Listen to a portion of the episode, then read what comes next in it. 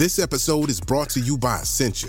A better you starts with better hydration. Essentia is on a mission to inspire people to do what matters most. Their proprietary ionization process transforms water from any source into ionized alkaline water, providing water that's 99.9% pure with a pH of 9.5 or higher.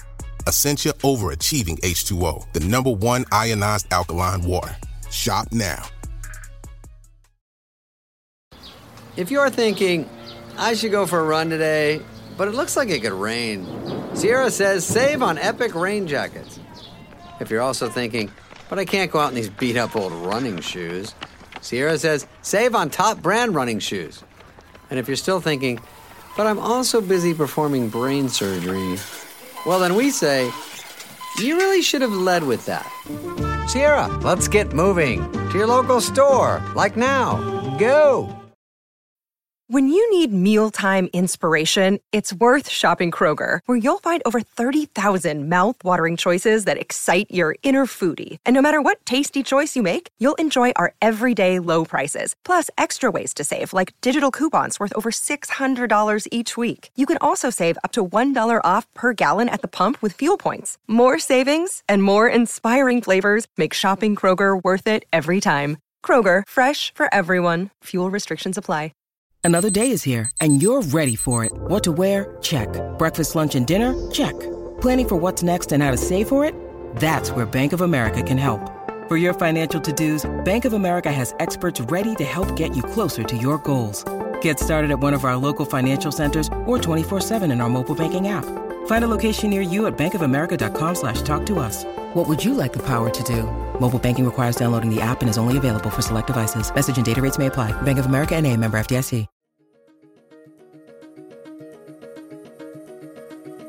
You're listening to the Science Focus podcast from the BBC Science Focus magazine team. We're the UK's best selling science and technology monthly, available in print and in several digital formats throughout the world. Find out more at sciencefocus.com or look out for us in your app store. Hello, and welcome back to the Everything You Wanted to Know About podcast from the team behind BBC Science Focus magazine. I'm joined by Sir Paul Nurse for the second and final part of our series on biology. Last time we talked cells, DNA, and genes, and today we'll be linking these concepts to mutations, evolution, Charles Darwin, and even the poetry of his grandfather, Erasmus. So, in the last episode, you explained to us how genes are the basis of heredity. But, Paul, how do genes get passed on? So, heredity is central to life. Um, every time a cell reproduces, itself, it copies its genes, the basis of heredity. And what those genes do is essentially encode the information that cells need um, to grow, divide, reproduce. And um, that information is also the basis um, for our cells. We're made up of, of, many, many cells, of course. Um, but when we reproduce, we reproduce through a single cell. So we receive those genes through the sperm, which is one cell, and the egg, which is another, that come together. And it is through heredity that we get evolution by natural selection. So let me just sort of describe that very briefly. This is Charles Darwin's great idea. And it, it works like uh, works like this really. So, and I'm going to talk about it not um, in terms of human beings or plants and so on, but back to cells because uh, cells show it in its simplest form. So imagine you've got cells um, growing and reproducing, and let's imagine they've got, um, say, a red coat. And let's say that the red coat is very attractive to a predator. It likes eating cells which are red. Okay. So now um, that red coat is caused by um, a gene which says have a red coat. Now let's now imagine a mutation occurs in that gene, so the coat is blue, right? Now maybe if you're a, a blue cell, uh, your predator doesn't like to eat you; doesn't like the look of you. Okay, so if you now have a, um, a mutation that makes a blue cell, that won't be eaten, and so that survives and divides much more efficiently than a red cell. So you've turned a red cell into a blue cell, and that and that blue cell works better because it doesn't get eaten by something else. And that's a very simple example of evolution by natural selection. And if you imagine that happening in far more complicated situations like our reproduction, then you can see how you acquire properties which have purpose that help you live better entirely without planning, just um, by accident. And that's the be- that's the beauty of this idea. You don't need a creator or some a designer. It just happens that the variation that the hereditary brings about is selected for um, variation that actually works and is more effective at allowing the cells or the organisms to grow and reproduce. And so you get operation as a whole through this very um, random process. And it, it, it, it, it's a way of getting um, function and, and, and things working without having them being designed. But so if mutations are key to it, how does a mutation actually happen? Yes, that's a good question. Mutations happen in a variety of ways. The, the first way is that uh, because um, genes are made up of these uh, bases, A, G, C, T, they have to be copied precisely every time they are um, uh, replicated or uh, uh, uh, doubled. But occasionally there'll be a mistake. So you might change an A into a G, for example. And then you have a mutation. So it occurs naturally just because of a low level of error in the way you copy DNA. It can also occur, uh, mutations, uh, if you have um, a, dam- a DNA damaging agent. So sunlight is got UV and that can damage the DNA in your cells, and that can cause mutations, which is why um, certain cancers are caused by sunlight because they damage the genes important for controlling um, the uh, division of cells, and that can lead to cancer. So, uh, DNA damage can be caused by UV light or by chemicals. Um, so, there's two main ways of doing it. One is just um, normal processing of making a, a, bit of a mistake when you copy DNA. Another is an external um, effect like um, radiation or um, a chemical. But not all mutations will lead to an aspect of a evolution of, of a cell. No, uh, that's true too. It's entirely random. Um, so some mutations will just destroy the gene and kill the cell or kill the organism. Others will change the way it works. In the example I used of a red coated cell becoming a blue coated cell, it changes it from red to blue. Um, and that may have um, consequences. Often the consequences don't help the cell or the organism very much, and just occasionally it does, and it makes it work better. And then that's what is selected for during evolution. So you say evolution by natural selection. So they're not the same thing, is that right? Um, evolution by natural selection. Evolution is the the change, the change of a, of a, of an organism and eventually a species. Natural selection is because you select naturally, uh, like um, uh, uh, uh animals in the African plain um, who can run faster can run away from a lion, for example, and that's natural selection. But actually, we can also use um, um, artificial selection, human beings. So, and this is the way that uh, Darwin started to think about this, because you know there's um, people who breed pigeons, pigeon fanciers, and you get lots of different types of pigeons. And Charles Darwin used to go and talk to the pigeon fanciers and breeders. So let's say they wanted um, a pigeon with a big tail, they would select um, pigeons with big tails and mate them together. So this was artificially selecting who should mate with who. So you get bigger tails. And uh, that's pigeon fancying. But actually, it, that's been really important. The agricultural revolution 10,000 years ago, when we got um, um, wheat and barley and rice and so on was because our ancestors noticed that certain plants they saw in the wild had bigger seeds and uh, and then um, selected them, crossed them together, and gradually selected um, new plants that uh, actually we could now turn into agriculture. So the whole basis of agriculture depends upon artificial evolution by artificial selection. Uh, that's that's why we can now um, feed so many more people today than we could have done when we were Stone Age peoples. so that seems to have happened quite quickly. That artificial selection of of a particular. It, it artificial selection can work much more quickly than natural selection because you select what you want. And so the agricultural revolution, I mean, it, it, worked over several thousands of years. It just gradually got better and better. But even so, in evolutionary terms, that's a very, uh, a very short time. And pigeon fanciers, of course, can do it in really rather quickly um, because um, uh, you, you see the whole range of different pigeons. Dog fanciers is another one. I mean, look at the immense range of different dogs, from a, you know a little poodle through to a Great Dane, and that's all produced from a, um, um, dogs which came from wolves originally, and they've been selected for different purposes to look right, to run fast, to hunt, and so we've got a whole range of different dogs um, which have been produced by artificial selection. And so you've mentioned Charles Darwin, and, and he was really key to, to all of our understanding about evolution and natural selection. Is that right? It is. He um, he was a 19th century um, biologist. He was um, uh, quite a comfortable off man, so he was an amateur scientist because um, he could afford just to live on his inheritance. Um, and he lived in Kent actually. Um, but he he was famous because he went on a long um, voyage round the world in a, a, Royal Naval ship called HMS Beagle.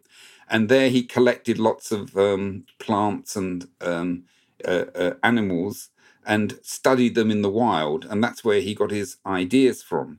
But he wasn't the first to um, suggest evolution, but he was um, very important to suggest the idea of evolution by natural selection um, evolution, that is, that, that animals and plants can change, was had been talked about for a hundred years before, including by Charles Darwin's grandfather, who was a very interesting character called Erasmus Darwin, um, who um, lived in Lichfield and then in Derby. Um, he, he's a fascinating character. He he was um, um, a doctor. He wrote all his science up in the form of poetry. I've got some of his original books. So it's all verse. I mean, it's very entertaining, um, or fairly entertaining to read it. And um, he was a, a, a doctor.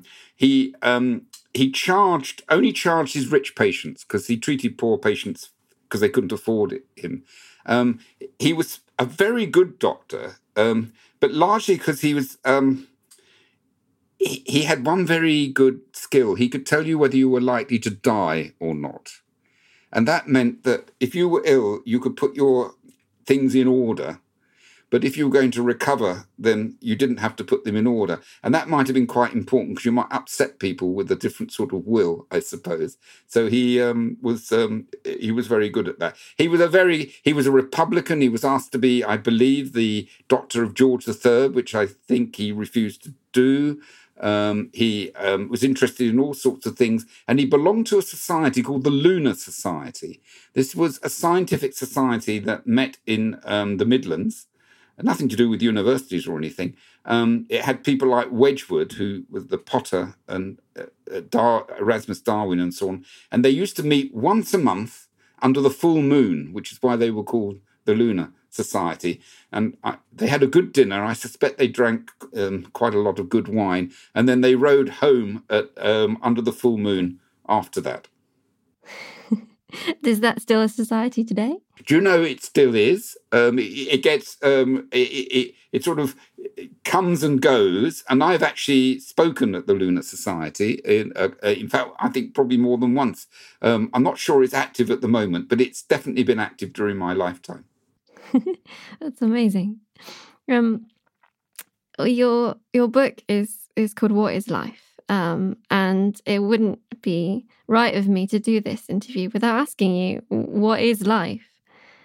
Well, I'll have a go uh, at answering it. I have to say it's quite a difficult. Uh, it's very easy to ask.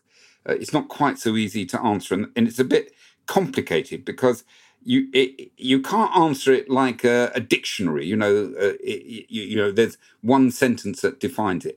But what you can do is take the five ideas that um, that I talk about in my book, and and sort of boil them down to uh, uh, several principles. And the first is that living thing to describe living things, and uh, living things are chemical and informational machines based on cells.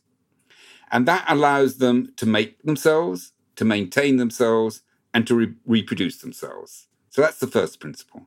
The second one is that they have a hereditary system based on genes. Um, and genes are found in all cells, of course. And these genes are handed down through the generations. Now, if you have a living thing which has those properties, then that allows them to evolve by natural selection. Because if the genes exhibit variability, then they can uh, evolve by natural selection and acquire purposeful behaviors. They uh, acquire purpose. And so uh, that allows life, which is a physical thing, to actually get functions and processes that leave acting as a whole as purposeful uh, to purposeful behaviors. On our planet, um, life is based upon DNA, RNA that DNA makes, and also proteins. And we haven't talked about this yet, but all of these are chemical po- polymers. That is, just as DNA is made of A, G, C, and T, RNA has got similar um, bases. Proteins has, and so they're like four letters A, G, C, T proteins have got 20 letters. And, and uh, the DNA encodes proteins with a particular sequence. So, it, and it's the proteins that actually do most of the chemistry of life. So, we, our life, all of us, from bacteria to us, is based on that chemistry. Now, I don't know what life looks like on elsewhere. Nobody does. We've been hearing recently about life forms maybe in, in the um, atmosphere of Venus. We don't know what it might look like, but I have a hunch that it will probably also be based on polymers because polymers can encode information. You know, if you take a computer, it's lots of um, bytes, bits. Um, if you read a, a sentence, it, it, each um, word is made up of letters. If you're hearing both of us talk, we're talking with letters. All of this is digital, really. It's chains. And chemistry, um, polymer chemistry, is also a chain.